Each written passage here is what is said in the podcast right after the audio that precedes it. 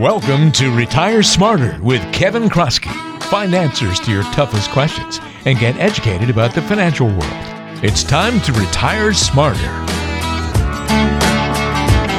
Hello again, right back here on Retire Smarter. Walter Storholt alongside Kevin Kroskey, President and Wealth Advisor at True Wealth Design, serving you in Northeast Ohio. And uh, it is a great way to start out 2020 with a brand new episode of Retire Smarter. Kevin, great to talk to you once again. And although we, at the time of this recording, have not flipped the calendar page to the new year, if someone's listening to this show, they have done that already. So, uh, happy new year. Early to you, but on time to everybody else.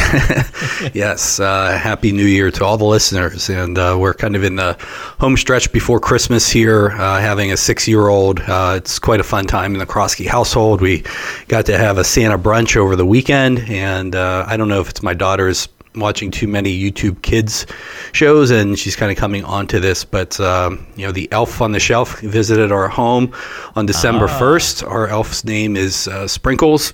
And uh, my daughter is actually somewhat concerned that she is not going to have any presents under the tree and is instead going to have a lump of coal. So I, I love the elf on the shelf. It is just a very powerful, powerful thing to have in your home.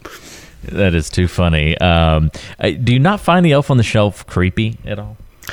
Creepy? Uh, no. I heard another young parent uh, with a three year old say that they did not want to do it because he had to move it around every night and get creative and kind of um, come up with some new scene. And and I just told him point blank, I'm like, you're really missing the boat here. One, it, it's that, fun, but two, that's the point. yeah, it, it's fun, um, but two, it's I, you know, my daughter is fantastic. She is a little sweetheart, and yes, I'm completely biased in saying that, but um, she is a really well behaved child, and you know, it's nice to hear those sorts of compliments from her teachers and from others. But um, it, it is pretty remarkable just the power of this thing. So she, if she does anything that mom or dad don't like, and we just you know kind of gaze over at the elf, oh, she gets uh, you know back straight and at attention in, in quick order. So uh, I love it. That is too funny. Uh, the elf on the shelf, helping parents uh, for the last decade or so. a fantastic little invention for folks to utilize. Well, uh, hopefully everybody uh, is on their best behavior through the uh, beginning of 2020 and uh, Christmas and the rest of the holidays go smoothly or went smoothly for all.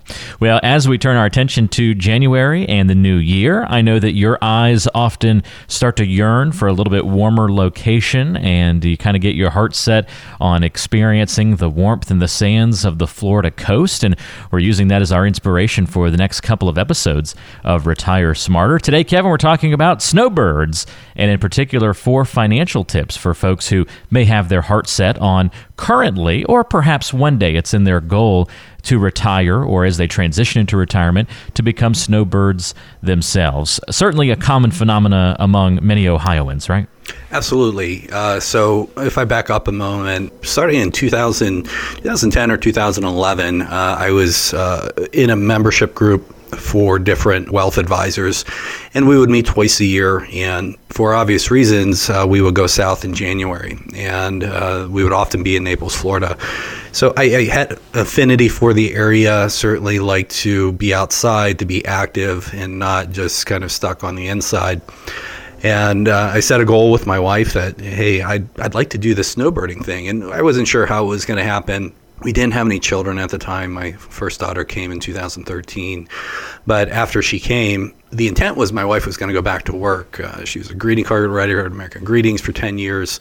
And she was, you know, going to be uh, a mom and go back to work and do a four day a week thing. And when the time came, really biology took over and she just didn't have the heart to leave our daughter Aubrey. And uh, you know, we ran the numbers, and thankfully, you know, we weren't in a position where she had to go back to work, and we could just be a one-income family. Uh, but then after that transpired uh, quickly, my mind just said, well, hey, if you don't have to go back to work, all of a sudden we have this newfound flexibility. And you know, for me, being uh, my own boss, you know, I certainly have uh, different client duties that I have to do, responsibilities that I have to meet, and what have you. But uh, there's some flexibility that I have to meet those from maybe afar. And let's go ahead and try this thing out. So, our first year, we actually went down to Hilton Head, South Carolina in January and it was great. Uh, you know, it was still relatively cold. I think the average temperature was in the 40 degree range. Uh, we just did one month just to give it a shot and just see how it went. Really just worked remote. I really worked at a kitchen table. And it was just more of a trial run. Let's just see how it goes. Uh, let's see if we like it. Let's see if I can do what I need to for the business. And, and then maybe we can get more serious about doing something more for longer. And so we did that in 2014. So since 2014, uh, my family and I have been Florida Snowbirds. That's gone anywhere from you know being down there for about three months to uh, actually one year we were there for seven months. Uh, there were some personal reasons for that, um, and won't dive into. Uh, it was all good stuff, but we spent a fair amount of time there, so we really enjoy going back and forth. We love when we get to Florida in January or late December and feeling the warmth and seeing the sun and all the green. And then when we come back in uh, usually around April or May, uh, we love seeing some hills. Uh, Florida's pretty flat. Uh, we love seeing some of the places and people that, that we've missed. We love seeing our Ohio home, and we just really feel like we have the best of both worlds. And over time, what uh, has happened also is our, our clients base has grown. Uh, I would say somewhere on the order of about 15% of our clients uh, are snowbirds. Uh, you know, they've got their place in Ohio. Uh, they have another place. Generally, it's in Florida. We have a few Arizonans, Arizonians, however you say it. We have a few people that uh, actually go down to Georgia as well. Actually, somebody that's gone down to Chile for the last four years, so a little bit more international there. But but it's become more common and what I figured we'd do, we kind of kicked this off a few episodes ago when we went through a list of the top 10 retirement cities. And I believe, I think five out of the top eight were in Florida. And we can link to that in the show notes. But it was a pretty good study with some objective and measurable criteria that you can really kind of sort through and figure out, well, you know, does that criteria actually apply to me? And then for this episode and at least the next one, we'll see. We're kind of starting a new series here. We're going to go back to it and talk about some financial tips for for snowbirding, and then uh, we're also going to go through Ohio specifically next time about how you need to go ahead and dot some i's and cross some t's to make sure you can avail yourself of some of the benefits of doing so like with anything, this certainly takes planning if you want to do it efficiently and do it the right way. And also, I think, maximize your opportunity. I'm sure that's something that you found when you were kind of trying things out for that month trial run in South Carolina before you then figured, hey, let's go down to Florida and try it there. And you kind of not only a little bit of trial and error, but just kind of seeing what you like and uh, just kind of doing your homework, just like with anything else in life. It, this is an important thing to also do that with, not necessarily saying, hey, let's go be snowbirds in Florida and buying a place and immediately moving there. It's kind of nice to have that trial run.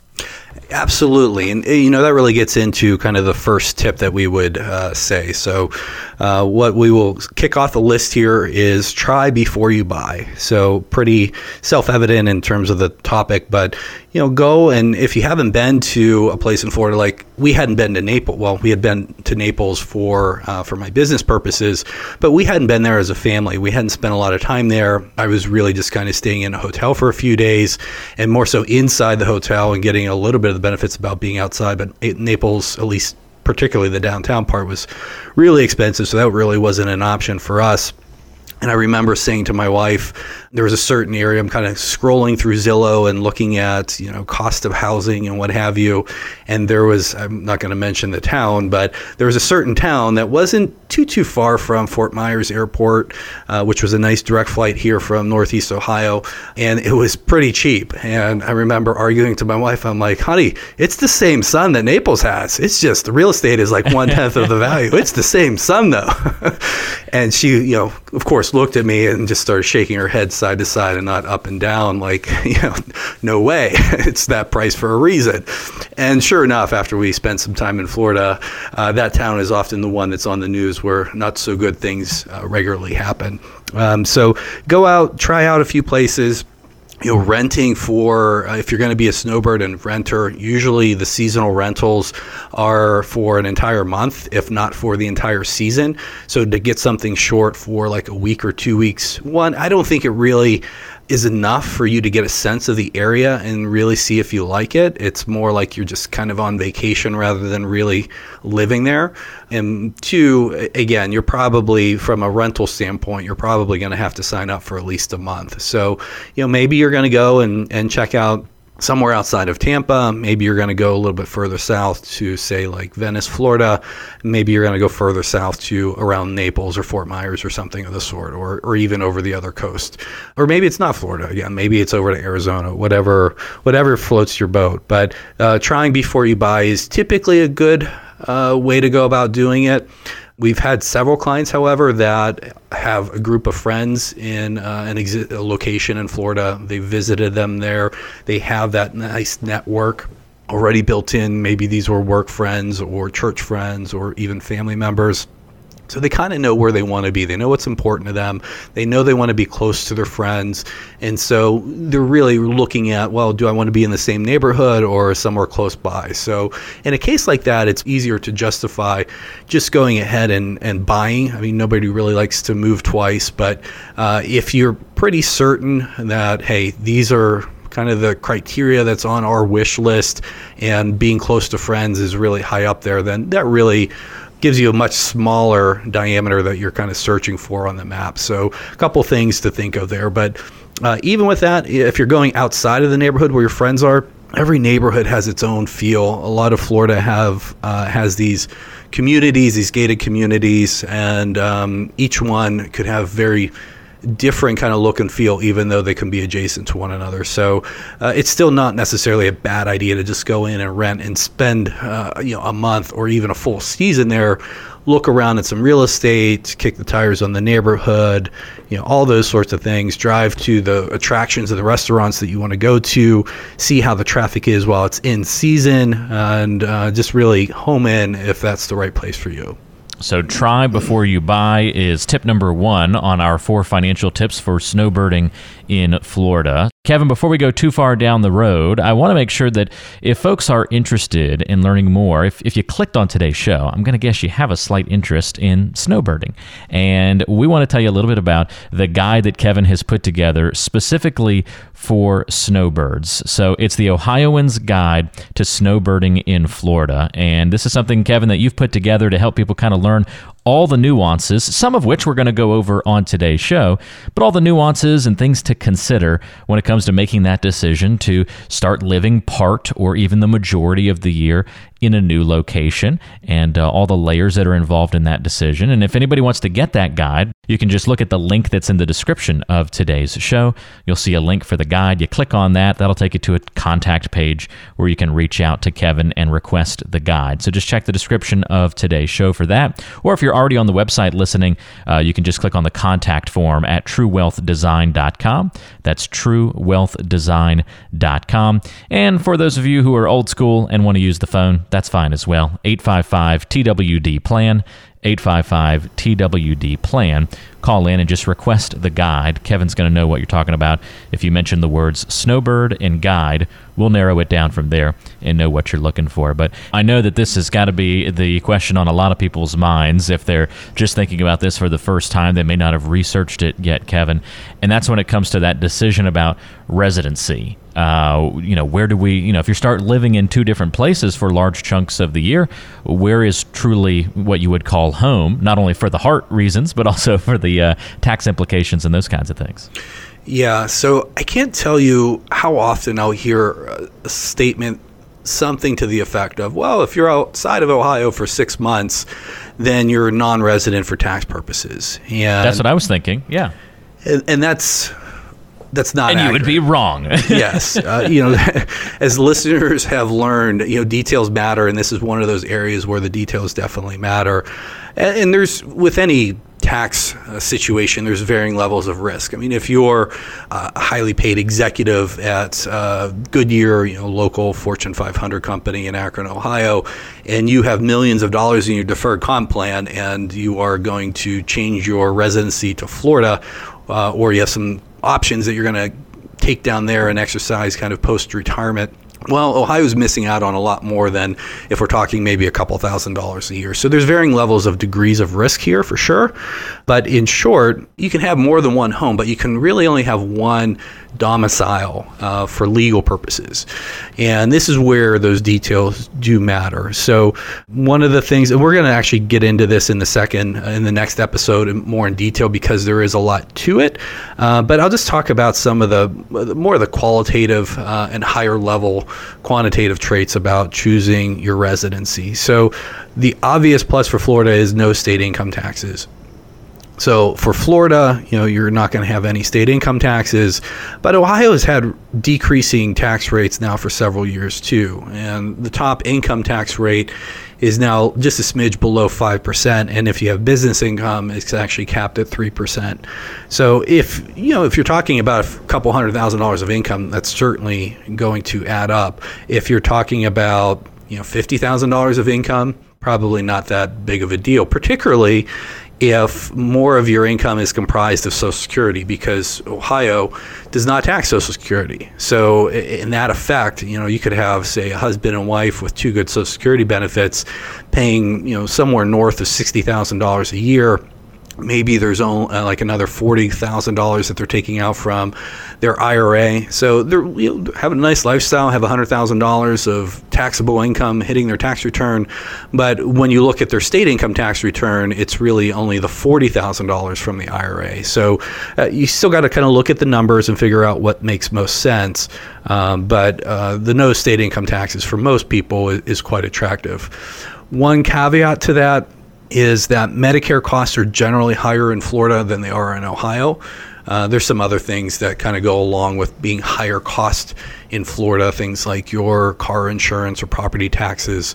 Obviously, there's not, not much you can do about that. You could have a, an Ohio car down in Florida at least for a period of time um, if you're going to keep it down there and continue to pay like Ohio property and casualty rates. But your Medicare costs, uh, if you're if you're again if you're kind of documenting your domicile to be Florida and being a non-resident for Ohio income tax purposes, then the Medicare costs you're going to basically select your Medicare plan based on your location and your zip code down in Florida, so the cost could be a little bit higher. So in the example that I gave about having around $100,000 of income hitting your tax return, but maybe 60 of that from Social Security, well, it's it's very possible that the increased cost for Medicare could basically equate your state income tax savings by being a Florida resident in that case.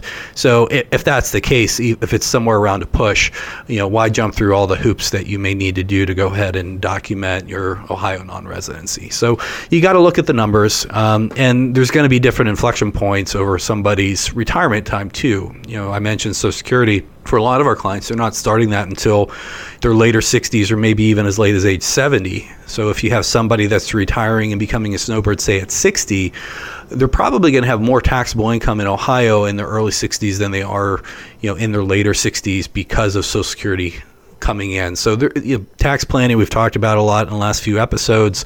You know, it's it, it is a yearly thing that you need to be doing in order to make sure that you're not just paying your fair share and not anymore. And this is another example of that. The big takeaway there definitely don't just buy into the uh, six months in a day and you, you, claim the residency in the lower tax state and boom, you're done. Not as simple as that equation. And as Kevin mentioned, we'll dive into this conversation a little bit more on the next episode. So if you want more details and more of the nuances that go into that conversation, tune into the next edition of Retire Smarter, where we'll go deeper into that topic. So we've got our two financial tips so far for snowbirding in Florida uh, try before you buy, and that residency decision, and the things and elements that go into that. What's the third financial tip?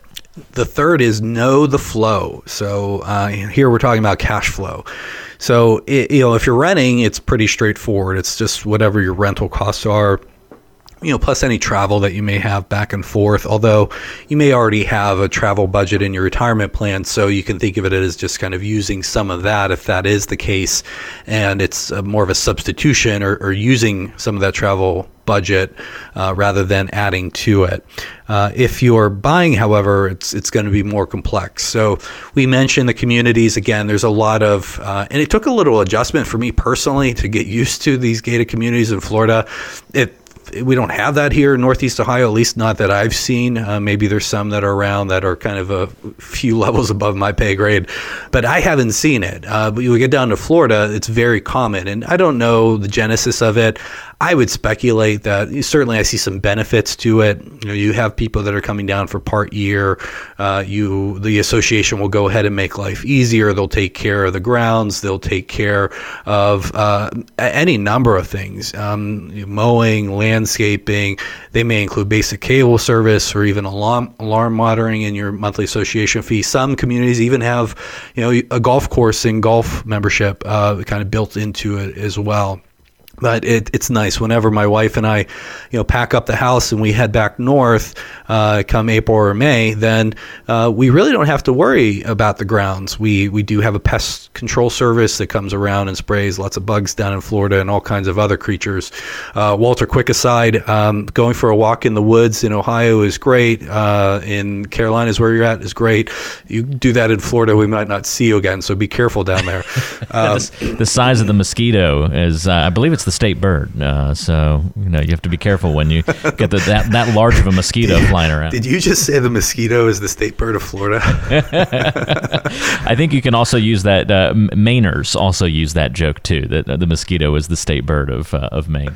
you know, I, when I was in uh, Hilton Head uh, the first year, uh, you know the they have the the palmetto bug, and I don't know about you, Walter, but this palmetto bug sure looks a lot like a cockroach to me. it looks a lot like a German cockroach. Yes, you're exactly right.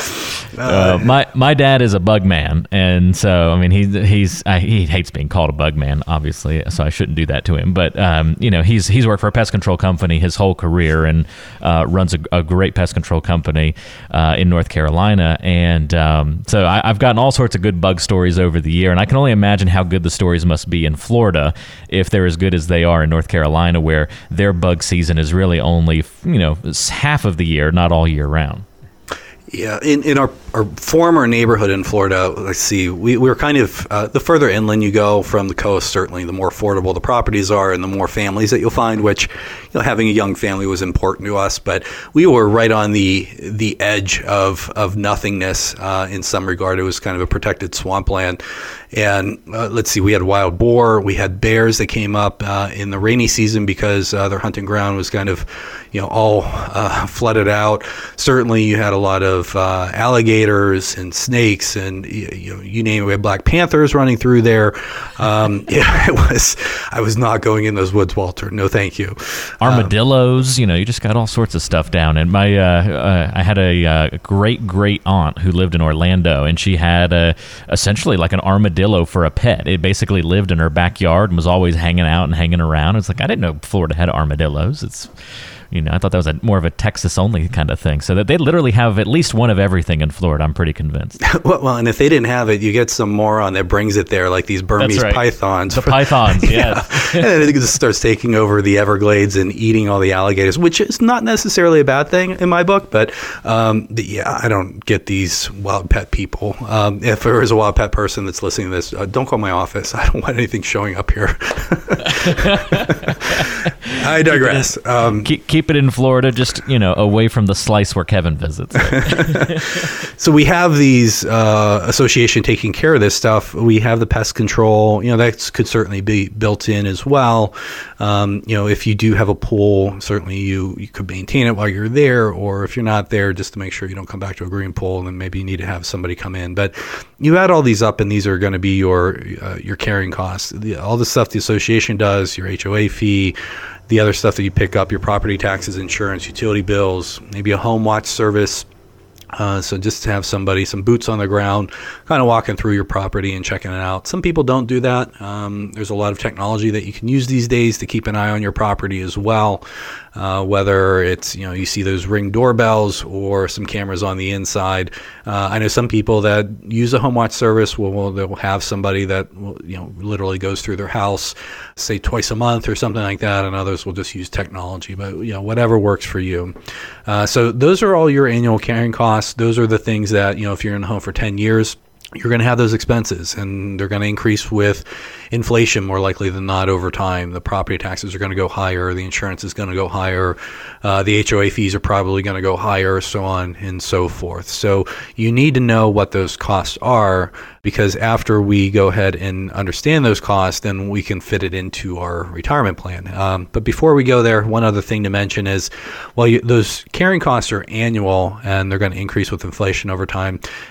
Anybody that's a homeowner, you know, you're going to have some things that ha- maybe you want to make an improvement to your home. Maybe you need to buy furniture, though it's more common to buy furnished homes in Florida because of the snowbirds uh, kind of coming and going or maybe you even need uh, well hey you know I, I don't want to bring the car back every time I'd like to keep one there. So you know rather than having a trade in maybe I'm just going to buy uh, keep the old car and I'll leave that in Florida and I'll just go buy a new one without a trade in so some of the costs that you're going to have are going to be more one time or infrequent uh, you're going to need to understand those uh, but the carrying costs are, are going to be uh, even more important since that's a year in year out thing. So to do a brief recap you know the try before you buy. Let's choose a residency, uh, really look at the numbers, figure out what makes sense. And this could be kind of a change uh, over time uh, as you go through your retirement time period and uh, your income tax situation changes. You need to know the flow, uh, and that's generally consistent of your uh, annual carrying costs as well as any kind of one-time or, or semi-infrequent expenses that you're going to put into the home. So now after you have this, you really go back to your retirement plan and certainly you've done some modeling already to figure out hey can i afford this? Can i do it? You know what's my budget for buying a house uh, for the carrying costs and what have you? But now basically you're you're kind of firming up. So you did some modeling you kind of created a budget now you're going back with the actuals. Uh, so one of the things that uh, when you think of net impact to your retirement plan i'll just kind of walk you through a simple example and then we'll talk about uh, a little bit more complexities upon that. But let's say that you have cash in the bank, uh, so you have three hundred thousand dollars just sitting there that you've already kind of set aside for your new Florida home. So, you're Walter, what's cash in the bank paying you these days? Still less than a percent these days? It's pretty low. Uh, certainly, yeah. some people are, are, are, much lower than that. I mean, if you're kind of hunting, you can get maybe uh, closer to 2%, but uh, somewhere around there. So maybe anywhere from you know zero to 2%, if you will. Uh, so if you go ahead and if you just had that cash and you convert it to buying the house, you, you still have an asset. Uh, it's just not liquid anymore. Now you have home equity and uh, it's illiquid. And you can't use it until you sell it or I suppose if you did uh, use a mortgage in some fashion, you could take some money out. But uh, let's assume that you didn't do a mortgage, and uh, let's say that your home appreciates the same rate as your investments. So, you know, if your investments really are just say you're overly conservative i mean if anybody is listening to this and you have 300000 in cash uh, probably not the most appropriate thing sure, if you're Bill Gates, uh, it's just a rounding error, uh, not a big deal. But um, for most people, uh, I can't think of any client that we have that, well, I can think of maybe one or two that has that amount of money in cash, but definitely atypical, not the norm pretty low uh, rate of return, very conservative, but very low rate of return and tax inefficient. So if that's kind of your hurdle rate, let's just say it's 2%, and the home appreciates at 2%, and you use the home for, say, 10, 15, 20 years. Uh, then you sell the home, and now the proceeds come back into your plan, and you can use that for spending in your later years in retirement. Well, the only true net cost that you had over those 10 to 20 years is really just the carrying cost. You know, your cost for the home itself, the 300,000, you didn't lose that money. It just converted from a liquid asset to an illiquid asset. But then that asset grew at about the same rate as your investment. So that part of it was a wash. The part that really really cost you, or the one-time cost to to get into it, um, to update it, to buy your furniture, whatever, as well as the annual carrying cost. So I, that's an important concept. Uh, a lot of people just seem to struggle with how how is this actually going to happen for me in my retirement plan? How would i do it? So i'll often start with that simplified example and just say look you know hey it's maybe you have a 10000 or $15000 travel budget. We already have that in your plan. So if you take this money out of your investments and you buy this property and it, the property appreciates at roughly the same rate as your investments then you already have the travel budget that's in there so you can do it your plan already was, was working for it. It's just that you know you're kind of converting one asset to another for a period of time. Now, there's certainly no guarantee that your home's going to appreciate, or you don't know what rate it's going to appreciate at. Um, but that's a simple working model on how to think about it.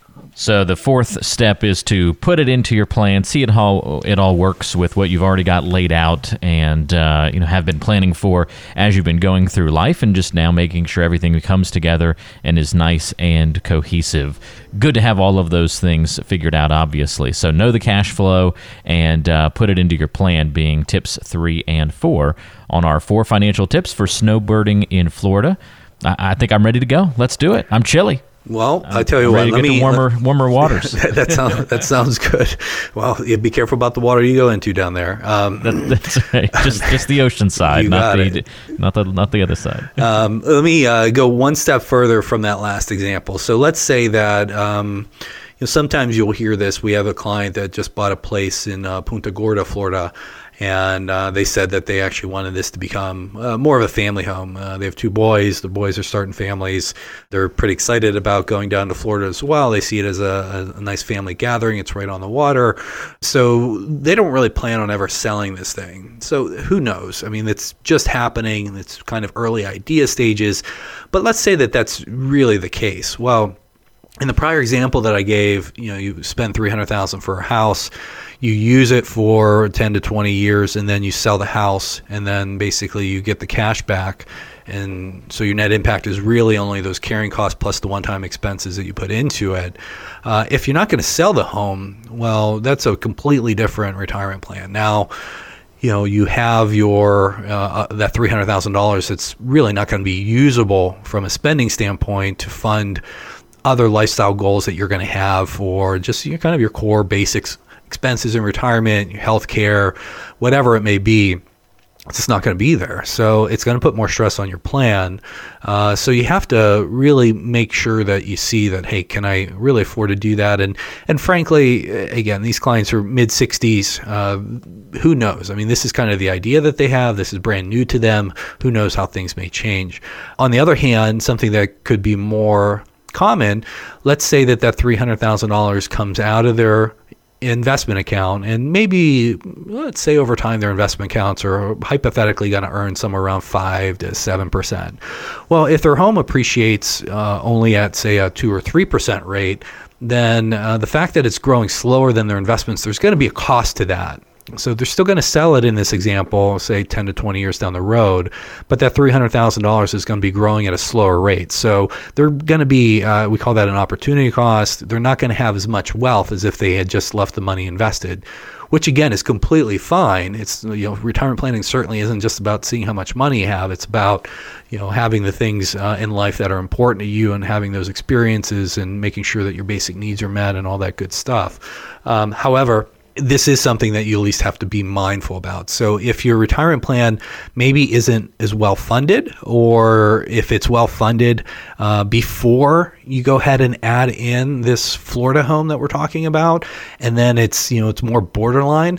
Well, these are things that are really important for you to consider, consider thoughtfully and accurately and model, and then also really have a predetermined game plan about hey, if if things don't go as well, you know maybe we've been uh, maybe we plan on having this Florida home forever, or at least you know well into our 80s, but you know we feel pretty confident that we can at least do it for 10 years. Uh, again, that annual planning, that annual updating of your financial plan, making sure that you're staying on track, um, doing the tax planning, doing the investment planning, you name it, doing it all that you need to do to make sure that you're going to stay on track and do the things that you want to do, then if you find that you're going to have to cut it short, well, you've had that predetermined plan. You've prioritized your your needs over your wants and over your wishes. And for most people, a Florida home or a second home in general is certainly more of a nice to have, but not necessarily a need to have. So you got to understand the cash flow, but then you need to really kind of put into your plan and then see what you know how that kind of works out and shakes out and have that predetermined plan going in about hey how's this going to work? And if it doesn't work out what am i going to do in response to make sure that you know my basic needs uh, are going to be met and my money's going to last at least a little bit longer than i do Well, this is helpful information on today's show, Kevin. I know we're going to do some more episodes about snowbirding in Florida and uh, snowbirding in general, just to kind of talk about some of the other nuances. But if somebody wants more information now, what can they do to maybe uh, get their hands on some, to find out a little bit more about these different layers that should be considered when it comes to snowbirding in Florida and beyond? Sure. So uh, I would say a good next step for pretty much most anybody listening to this is uh, I ended up writing a guide. It's called the Ohioan's Guide to Snowbirding in Florida. So certainly I'm uh, an Ohioan as well as a Florida snowbird. Well, I can't actually say I'm an Ohioan anymore. I am. Uh, I've legally changed my domicile to Uh-oh. Florida. So you're a Floridian. This is, this is a bit of a teaser, I guess, going into the next one. Uh, so uh, I wrote this guide, but there's a lot of details that go into it.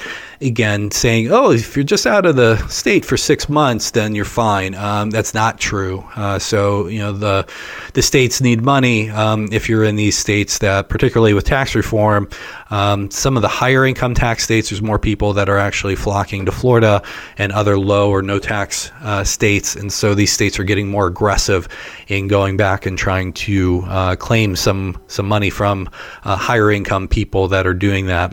Uh, so I wrote this guide. It kind of walks you through it. You know, I've had to figure it out myself. So after I figured it out myself and then helped uh, several other clients doing it, I just put it in a guide form. So if anybody wants that guide, you can just visit our website. Uh, there's a contact page there. And then just go ahead and, and let us know that you're requesting uh, the Ohioan's Guide to Snowbirding in Florida, and we'd be happy to share that with you. And we'll put a link to the contact page there in the description of today's show notes as well. So, whatever app you're using to listen to today's show, if you're not already on the website, there's a convenient link for you. Just check the show notes or the description of today's show, and we'll link you out to how to get that guide to snowbirding in Florida, specifically for Ohioans, and covering some of the rules and regulations and details therein. Uh, we're also going to dive deeper into that conversation as we teased a little bit earlier in the show on the next episode of Retire Smarter. So come back and join us for a continuation of this conversation about snowbirding in Florida. Well, that's helpful. Thanks for the four tips, Kevin, and uh, a happy new year to you as well. And uh, we'll look forward to another good episode around the corner. Thank you, Walter. All right, take care. That's Kevin Kroskey. I'm Walter Storholt. We'll look forward to talking to you next time, right back here on Retire Smarter.